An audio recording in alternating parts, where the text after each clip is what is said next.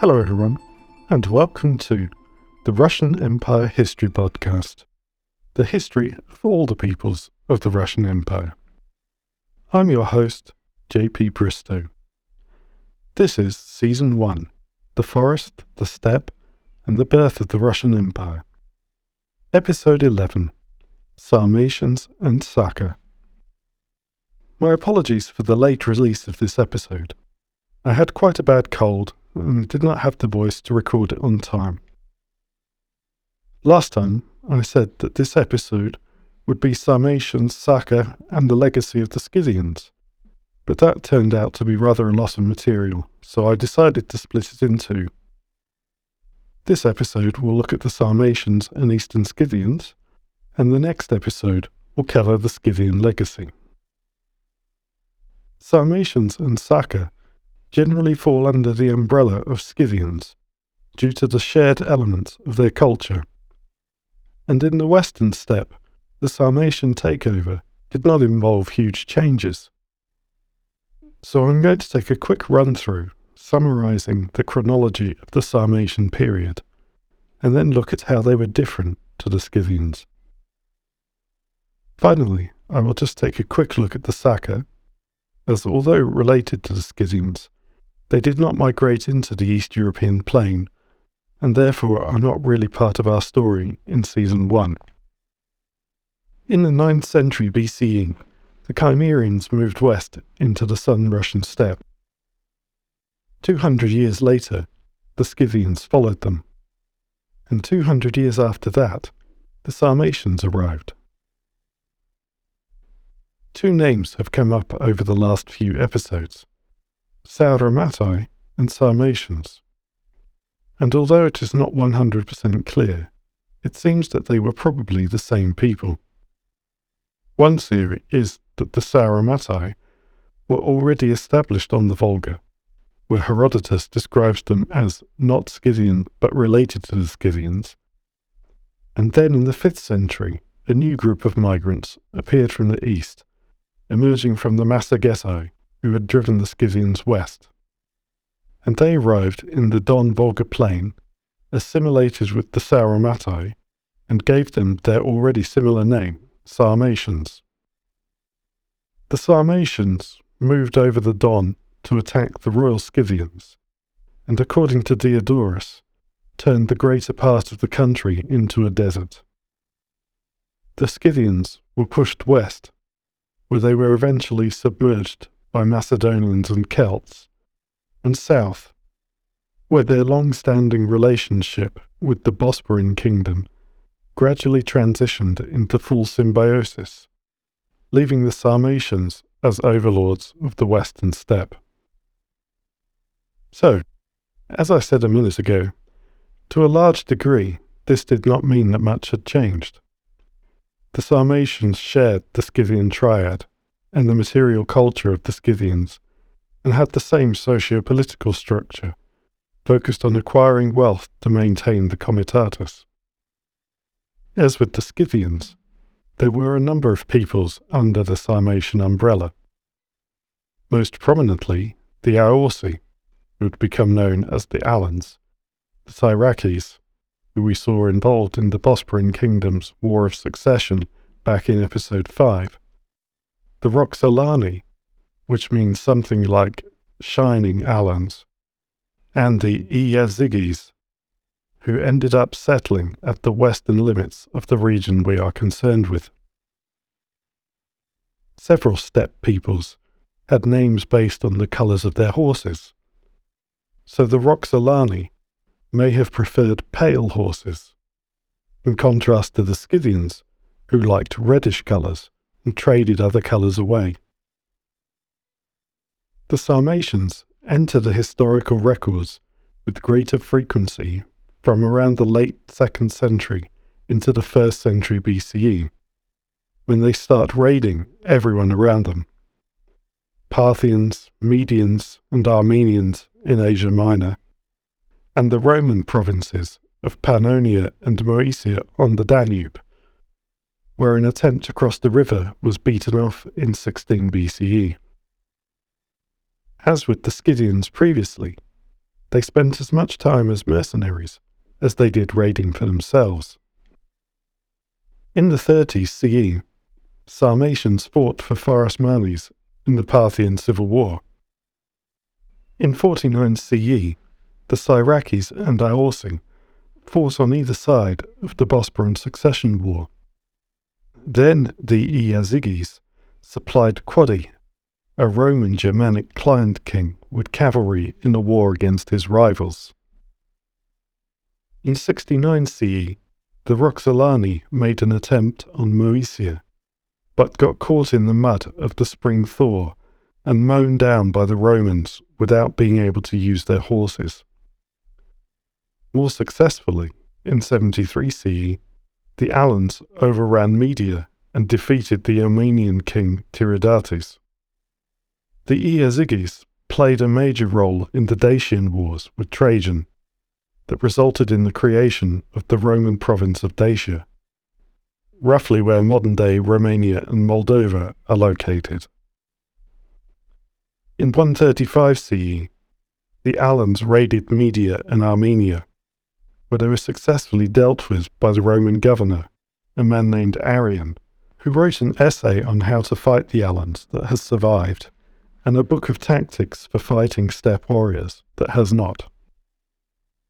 Three decades later, the Iazyges joined up with the Germans again for the Marcomannic Wars, becoming the first invaders to penetrate into Italy for almost 300 years, before they were eventually defeated by Marcus Aurelius, and the Iazyges made peace with Rome. As part of the peace settlement, they handed over 8,000 hostages, over 5,000 of whom Marcus Aurelius sent to Britain. They will come up in the next episode. The Sarmatians maintained their control of the western steppe until the next wave of migration, which ran into the larger migration period around the collapse of the Western Roman Empire. Gothic forces overran the Sarmatians in the North Caspian in the late 300s, bringing the Scythian age to a close. We will not be talking about the Goths much, they were just passing through and don't have much to do with our story. The Vandals, on the other hand, had a bit more of a role. The Alans formed an alliance with the Vandals that was quite significant, and we will talk about that a bit more in the next episode when we look at the legacy of the Scythians. The remaining Sarmatians join some people we will be talking about in upcoming episodes on the Turkic peoples. Attila the Hun and his steppe confederation. And with that, with one exception we will come back to, the Western Scythians were absorbed by their successors. So, the Sarmatians galloped out of the steppe, spent a few hundred years raiding, trading, and hiring out as mercenaries. So far, so much like the Scythians. Let's take a look at what made the Sarmatians different. There are fewer surviving images of Sarmatians than Scythians. Works from the Bosporan kingdom show them with long hair and moustaches or beards. But Lucian wrote that they wore their hair much shorter than the Scythians. Alans are depicted with ponytails, and Ammianus wrote that they were of great stature and beauty. Their hair is somewhat yellow, their eyes are frighteningly fierce, the Alans were also into cranial deformation. This was something that the Huns would be famous for later. They would bandage the heads of infants, so that as their soft skull bones hardened, they would gradually set into an elongated shape. These skulls are occasionally found among remains from the early Sarmatian period, and the practice became more prevalent over time with up to 70% of the skulls found in 3rd to 4th century Alan sites on the Lower Volga being deformed. Unlike the Scythians, Saka, and really most steppe dwellers, Sarmatians are almost always depicted bareheaded. This is a bit strange, and no one seems to have come up with a valid explanation. They certainly wore hats, you are not going anywhere in the steppe winter without one. and the summer sun on the lower Volga is strong enough to make you want some protection too. Distinctive headgear is usually one of the easiest ways to distinguish steppe peoples, the conical Scythian cap being the obvious example. But the most important difference between the Scythians and the Sarmatians was military. We have already seen how the Scythians gave birth to the mounted archer of the steppe, and now the Sarmatians would develop the heavy lancer. They would revolutionize warfare, not just on the steppe, and shape armies from Central Asia to the Atlantic for centuries. In the early Sarmatian period, it appears that every man would bear arms and serve as a warrior whenever necessary, much as had been the case with the Scythians. As the Sarmatians became the dominant force on the western steppe, the archaeological evidence suggests that a warrior caste began to appear, with tribal leaders becoming a kind of aristocracy. The blood oaths we discussed previously were also used here. The warriors would swear to their leader, the leaders would swear to the tribal chief, and the tribal chiefs would swear to the king. Lucian describes how a Sarmatian leader would recruit an army for a mission of vengeance. Quote, when a man who has been wronged wishes to avenge himself, but is not strong enough by himself, he sacrifices a bull, cuts up and cooks the meat, spreads the hide on the ground, and sits on it with his hands behind his back as if tied. The meat of the bull is served up, and the man's kinsman and anyone else who wishes to join takes a portion, places his right foot on the hide, and swears an oath according to his ability.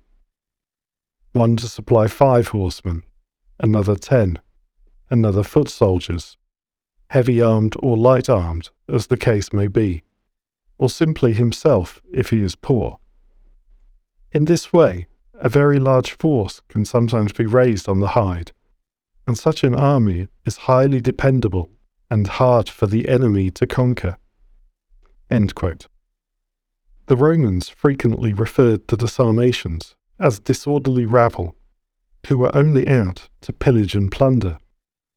But descriptions of actual battles show that as the lancer became the key warrior, professionalism and discipline increased. We do not know when and where the armoured lancer first appeared, for sure, it was somewhere in the great steppe expanse from northeastern Iran into Central Asia. There is evidence of heavy cavalry in the region going back to the 5th century, and they would definitely have first appeared quite some time before the first reliable reports of successful heavy cavalry armies, which date to the 2nd century BCE. The Greeks called these heavy cavalry cataphracts, meaning covered with armour. Recall that the Scythians, it was generally agreed, did not wear any armour. No one knows what the Sarmatians called lancers themselves, but there was another Greek word, kontophorus, contus bearer, contus being a particularly long kind of lance, that could be equally applicable. If you recall, the various terms for Scythian derived from the term archer. So it is possible that the Sarmatians could have called themselves the Lancers. There is one theory that the long lances were adopted in response to Alexander the Great's phalanxes with their sarissas, but they were not long enough to get past those. In any case, the first archaeological remains for Sarmatian armoured lancers come from the 3rd century BCE on the Volga, and the first written reference might be that description of the battle between the Bosporan brothers by Diodorus that we covered back in episode 5. If you recall, Ariphanes and Eumelus both drew up their armies with the cavalry in the centre of the line, and Eumelus' charge swept Ariphanes' line away. That sounds more like a heavy charge than archers, although Diodorus does not specify. The heavy lancer most likely took a while to spread throughout all the Sarmatian peoples. Greek geographer Strabo says that the Roxolani wore rawhide helmets and corselets, carried wicker shields, and used bow, sword, and long a type of spear much shorter than a contus lance. But by the first century, the lancers were definitely on the scene. Roman historian Tacitus describes the campaign in which Pharasmanes, king of Iberia, hired Sarmatian mercenaries to fight the Parthians who had invaded his brother Mithridates' kingdom of Armenia. The Parthian mounted archers entered the battle expecting to carry out their normal maneuvers, breaking the Iberian ranks with false retreats and raining arrows down on them.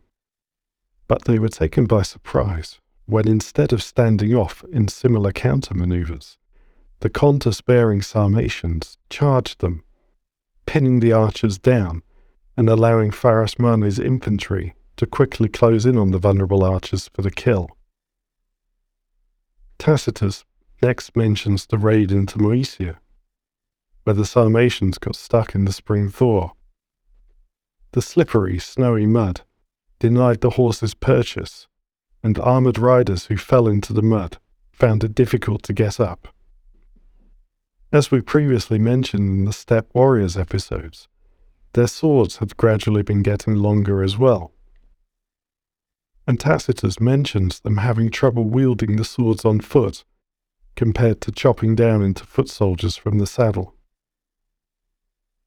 But Tacitus admits that this battle was out of the ordinary, and the Romans had got lucky. Usually, he writes, quote, When they charge in squadrons, hardly any battle line can stand against them.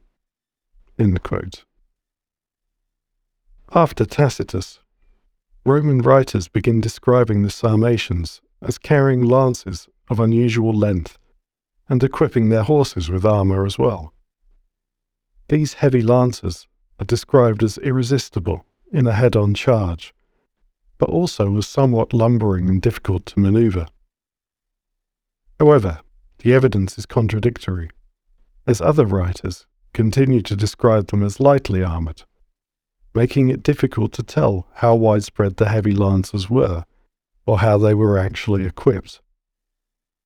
As we mentioned in our chronological overview, in 135 CE, the Alans raided Parthian territory and then came up against the Romans, led by the governor of Cappadocia, Arrian, who defeated them and wrote the battle order against the Alans to describe his successful tactics.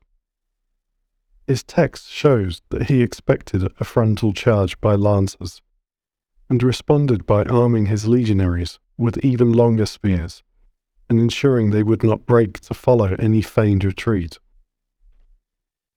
In 173 CE, the Romans managed to force an Iazyges raid to engage with them on the frozen Danube, counting on the ice to reduce the effectiveness of the horses. The Iazyges launched a frontal charge and sent a group around to add an attack from the rear, but the Romans successfully withstood them. Cassius Dio writes that the Sarmatians who fell from their horses were easily dispatched because their light armour did not provide sufficient protection. So, were the Sarmatians heavily armoured at this time or not? There are a couple of theories. The first is that they were indeed heavily armoured to begin with. But as the Huns began to trickle into the western steppe, bringing the more powerful Hunnic bow with them, the benefit of the heavy armour was negated by the greater penetration power. Why weigh yourself down with heavy armour that prevents you manoeuvring if it is not going to stop an arrow? The Huns themselves mostly did not bother with armour. The second, more probable theory is that only the elite were able to equip themselves with full armour, while the bulk of the army continued to rely on speed and manoeuvrability. by a couple of centuries later, as the Romans themselves transitioned to a largely cavalry army, it was the speed and force of the Alan and Hun attacks, rather than the sheer weight, that they admired and set up for emulation. So, if the Sarmatians were not the antique equivalent of medieval knights in full plate armour, what did they wear? Romans saw them as similar to the Parthians, but this was due to their common origins on the steppe, rather than to a direct Parthian influence on the Sarmatians. It is also worth noting that while the Parthian heavy cavalry was always referred to as cataphracto, that is, as being heavily armoured, the Sarmatians were more frequently called contaphoro, or contarius in Latin, which indicates that their lances made more of an impression than their armour.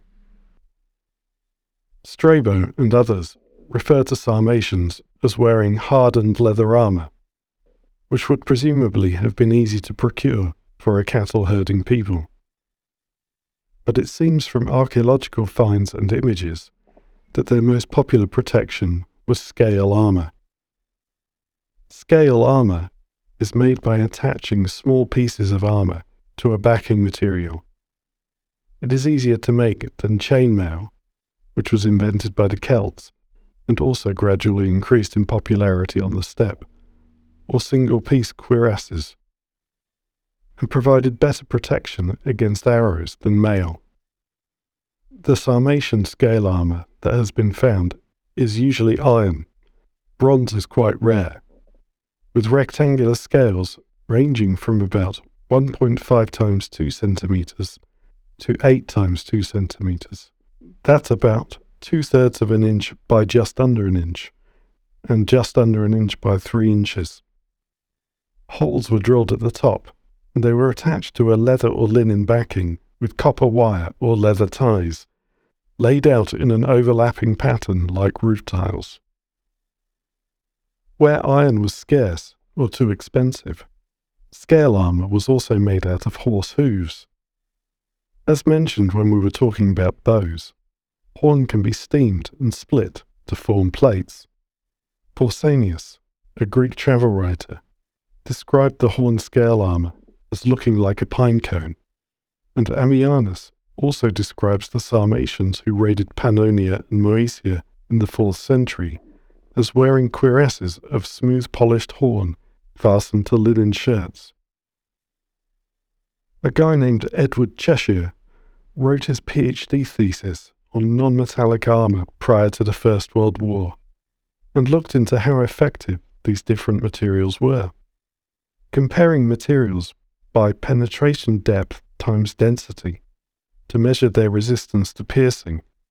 With the lower the number, the better the material. Leather had an index of 4.36, while horn had an index of 0.3. So it was very effective, and Pausanias commented that it held up to arrows at short range as well as metal armor. Unfortunately, horn sewn to linen tends to decompose, and so no scale armour of this type has ever been found. I've mentioned shields a few times. Only a couple of Sarmatian shields have ever been found, although Roman writers refer to them carrying them. This is because they were also made of perishable materials. Like the Persians, they carried wicker shields with a leather face. I don't know about you, but wicker shields do not sound particularly protective to me. However, despite my searches, I was unable to find any studies of their effectiveness, and we can only assume that they did the job, as they remained in use for several centuries. As already noted, the Sarmatian lance was called the contus, which meant a particularly long lance. Depictions in Bosporan wall paintings show lances around 4.5 meters long, or almost 15 feet. They were not tucked under an arm, like knights jousting, but used two handed, with the right hand close to the hip and the left hand directing the strike. Stirrups were still not in common use at this time, and a high speed charge with a lance would naturally have required a firm seat. Bosporan images and statues show that the Sarmatians used saddles with a rear support and horns that partially enclosed the rider's thighs, enabling them to effectively brace for the impact.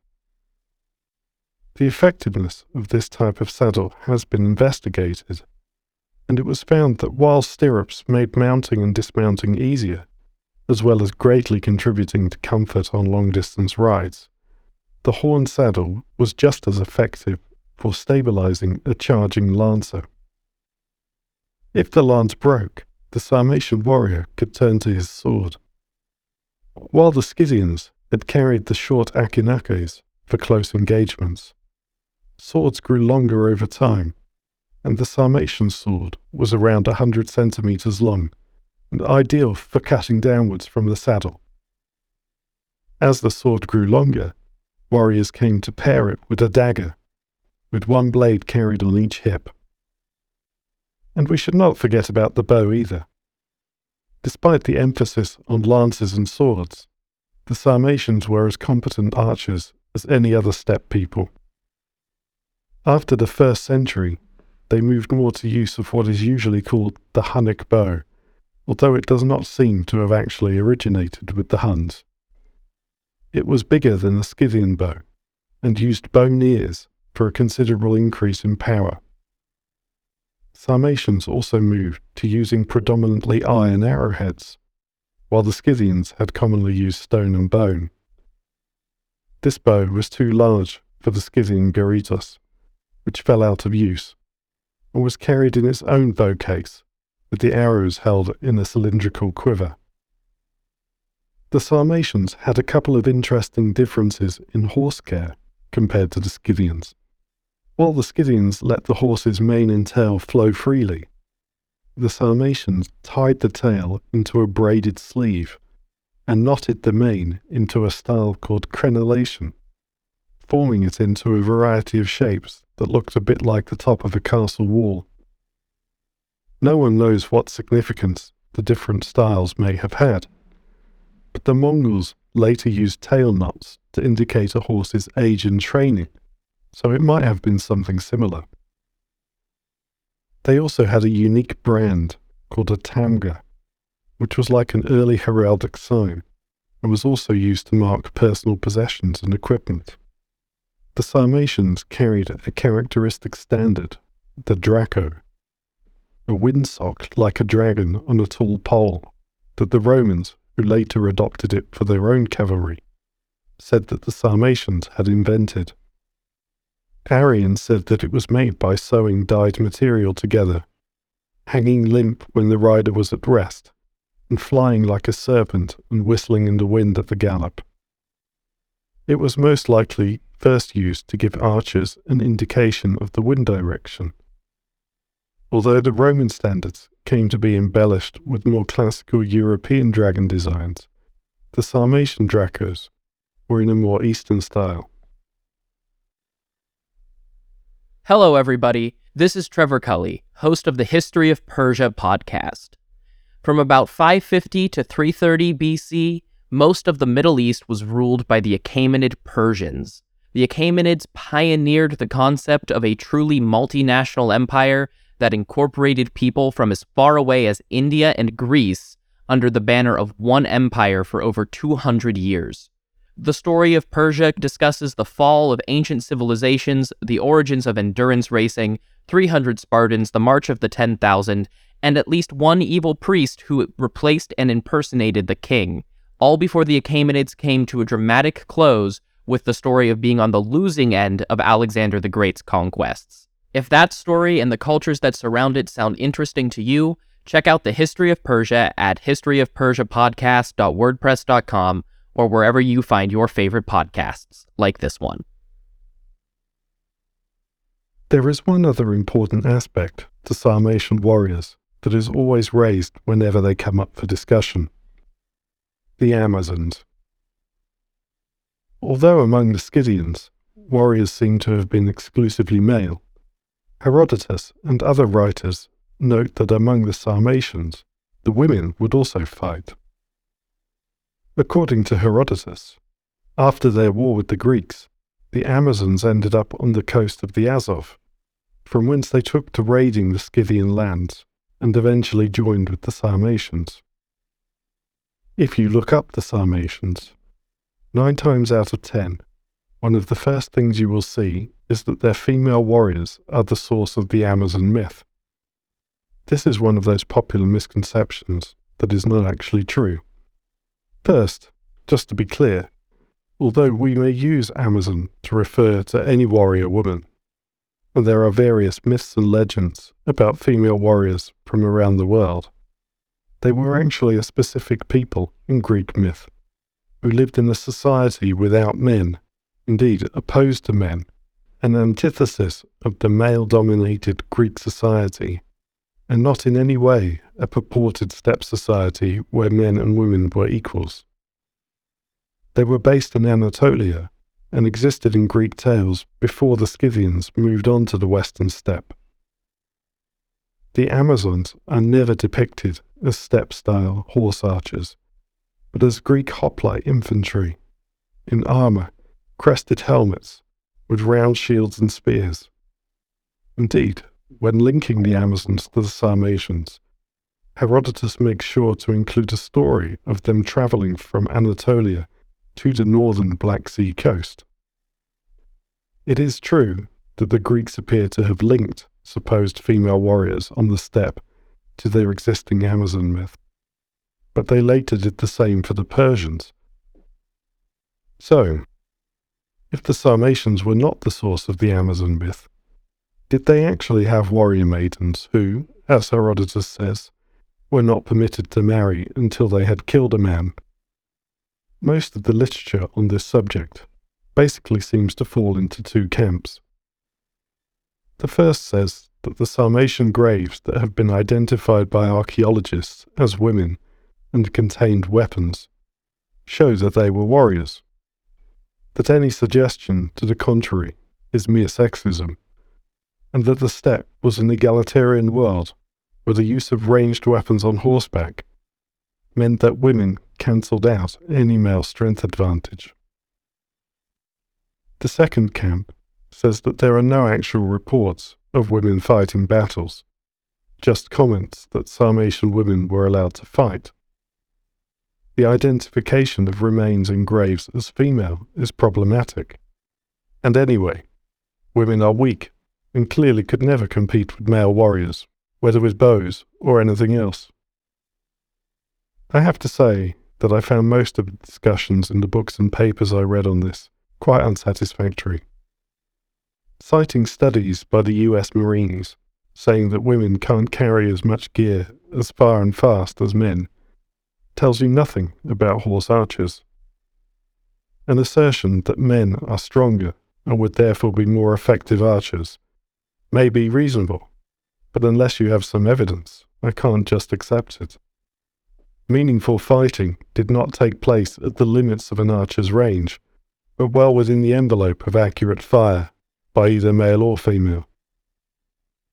The contrary claim, that it's sexist to say women can't be warriors, is likewise entirely reasonable, but it's not evidence that they actually were warriors.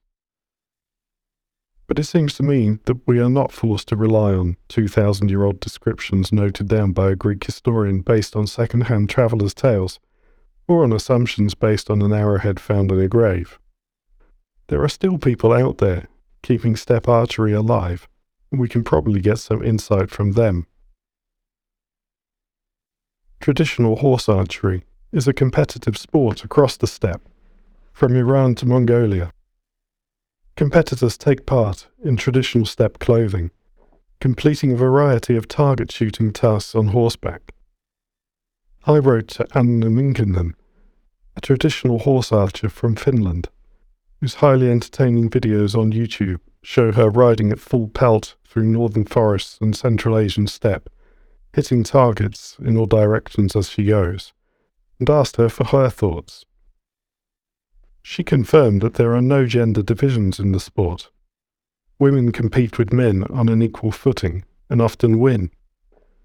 so Anna saw no reason why women would not have been equally competent hunters on the steppe, and even if they did not ride with the armies, they would surely have been capable of defending themselves and their families. This bore out my assumption that the lethal range for archery was inside a woman's effective range, and if brute force is taken out of the equation, then it would come down to skill. So women could be equally competent mounted archers, and at the least we can assume that they would have been capable of hunting and taking part in defense of their families and tribes. But is there any evidence that they actually did? The most commonly cited evidence for female warriors comes from grave finds. It is true that there have been numerous finds of what appear to be female graves containing weapons, but it is not quite that clear cut. With adults, the differences between male and female skulls and pelvic bones are sufficient to allow highly reliable sex determination. However, the same is not true if the deceased had not reached puberty. That accounts for around 30% of graves that have been identified as female. They were identified as female because of the presence of other items associated with women. But this is not always reliable. Many Sarmatian warrior graves, for instance, contain tools for spinning, an activity that archaeologists associate with women. The next problem is quantity. Many of the graves identified as warrior women contained a single arrowhead and no other weapons. Does that mean they weren't warriors? Not necessarily, but there could have been another ritual reason to place a single arrowhead in the grave. Thirdly, there is the question of physiological evidence. Any long term, habitual physical activity leaves traces in the muscles and skeleton. By studying remains, we can tell that the women in one place spent a large amount of their time squatting, maybe grinding flour or sorting other foodstuffs. The remains of sailors from the age of sail show that they had physiques like modern gymnasts with heavily muscled shoulders and arms and less developed legs, due to the amount of time spent climbing the rigging. The bodies of archers and swordsmen show muscular asymmetry, as the load is not evenly distributed. We would expect to see the same in female warriors, but it seems that these studies have not systematically been carried out. There is also the question of wounds. A number of studies assert that the remains identified as female warriors show signs of battle wounds. However, not all scholars agree.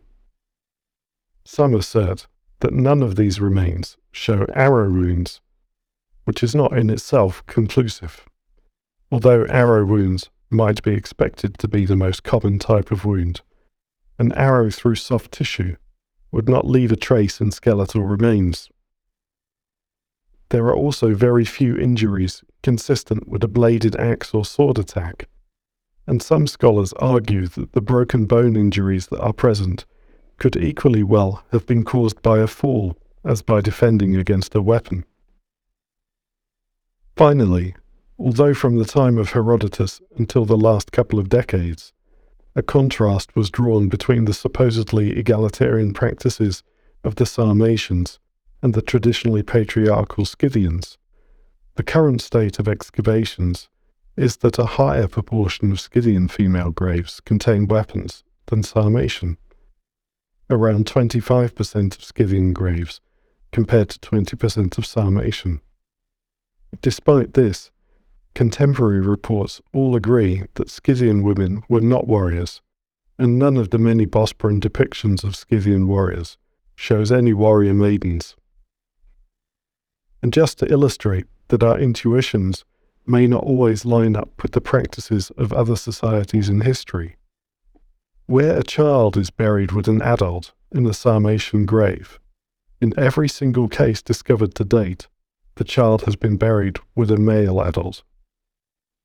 So, rather than Amazons, or an egalitarian society with armies of male and female warriors fighting side by side, it is more likely that the role of Sarmatian women was more in the area of hunting and defense, which would still have made them very different and noteworthy to Greek and Roman cultures, if not quite egalitarian to our modern understanding. So let us turn to the Saka. The corridor of steppe running between Central Asia and the Caspian steppe was narrower 2,000 years ago, as the Caspian Sea was fuller. The people living to the east of the corridor, the area that is now the Kazakhstan steppe, sometimes known as Eastern Scythians or Asian Scythians, and they are commonly called Saka to distinguish them from the peoples of the Western steppe. Greek writers gave them a number of names Argippaeans, Issedonians, Massagetae, and say some of them were Scythians and some of them weren't. The Persians called them all Saka, using the name for both Eastern and Western Scythians. They distinguished the Saka Haumavarga and the Saka Tigraxauda. Haumavarga means eaters of Haoma or Soma, the ephedra derived drug that was consumed by a number of Iranic peoples and had religious significance in Zoroastrianism, the religion of Persia. Tigraxauda means pointy hat wearers, a reference to the common Scythian headgear. Some historians identified the Tigraxauda with the Massagetae. The Saka traded with the Persians like their western cousins traded with the Greeks. The gold in Peter the Great's Siberian collection features many Achaemenid pieces and items in the Persian style.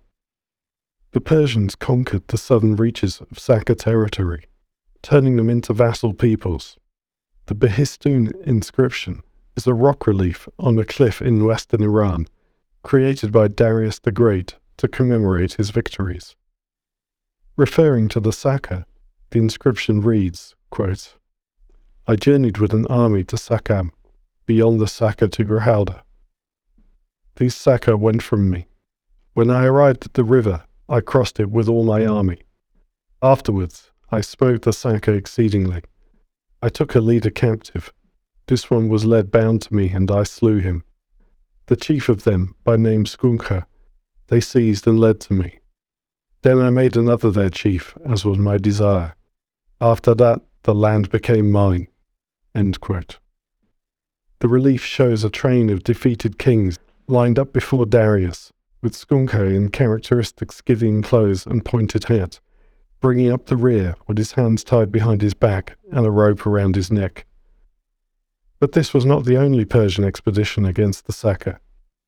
Herodotus also tells the tale of Cyrus the Great's attempt to subdue the Saka after he had conquered Babylon. According to Herodotus, the Massagetae were living in a vast plain stretching from the river Oxus. They were ruled by a queen named Tomyris or Tomiris who had taken the throne following the death of her husband. Cyrus sent ambassadors with proposals of marriage, but Tomyris understood that he wanted the kingdom, not her, and refused them permission to approach. Thwarted, Cyrus assembled his armies to attack the Massagetae, camping on the river while they built a bridge. Tomyris sent a herald to him, quote, King of the Medes, Cease this enterprise. You will win no advantage here. Be content to rule your own kingdom in peace, and allow us to reign over the countries that are ours. However, I know you will not listen to my counsel, as you wish for nothing less than peace and quietness. So come now.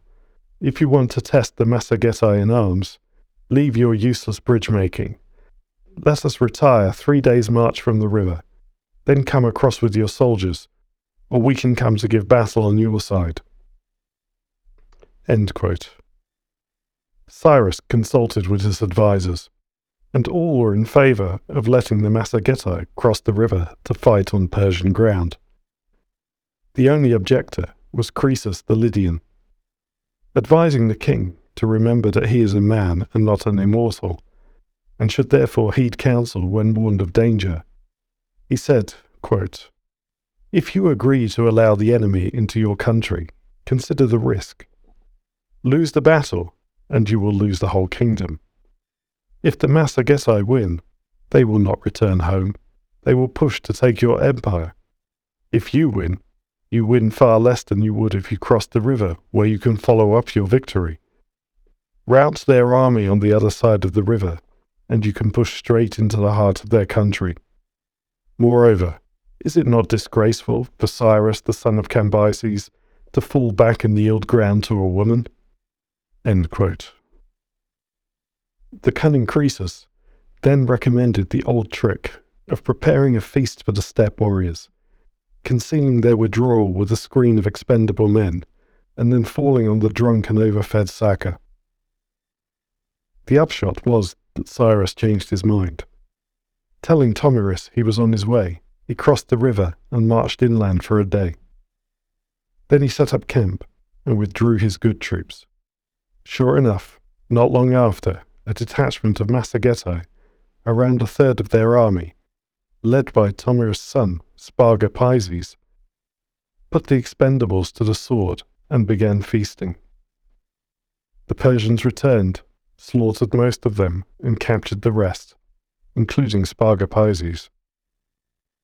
Enraged, Tomyris sent another herald to Cyrus. Quote, Bloodthirsty Cyrus, take no pride in this unworthy success. The grape juice that makes you mad was the poison that ensnared my child, and let you overcome him without a fair, open fight. Listen now to my advice, and be sure it is for your own good. Restore my son to me, and leave unharmed with your triumph over a third of the Massagetae. Refuse, and I swear by the sun that however bloodthirsty you are, I will give you your fill of blood. Cyrus ignored the message. Meanwhile, when Spargapises sobered up and saw how he had screwed up, he asked to be released from his bonds. As soon as he was free, he killed himself. The final battle was now inevitable, and Herodotus writes that it was the fiercest combat the barbarians had ever engaged in. The archers loosed their arrows until their quivers were empty. Then they charged with their lances. With their lances broken, they fought on with daggers. Neither side yielded any ground, but the Massagetae prevailed. Most of the Persians were destroyed, and Cyrus himself was killed. Tomyris filled a skin with human blood, decapitated Cyrus' corpse, and dipped the head in the blood, saying, You took my son by deceit, but I make good my threat and give you your fill of blood. To round off the story, Herodotus comments that of the many different accounts which are given of the death of Cyrus, this one is most worthy of credit. Well, Herodotus always liked a good story, but unfortunately we don't know whether this one is true.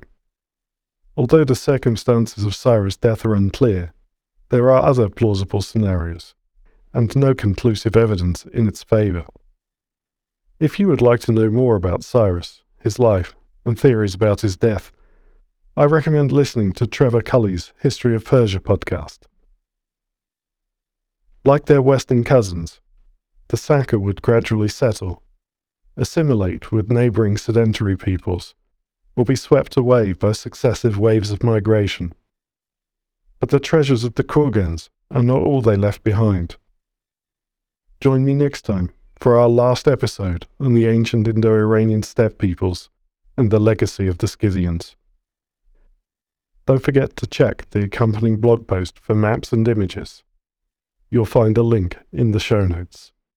You can contact me through the Russian Empire History Podcast website, Facebook or Twitter, or by email at hello at the Russian Empire History Podcast.com. Thank you for listening, and I hope you will join me next time.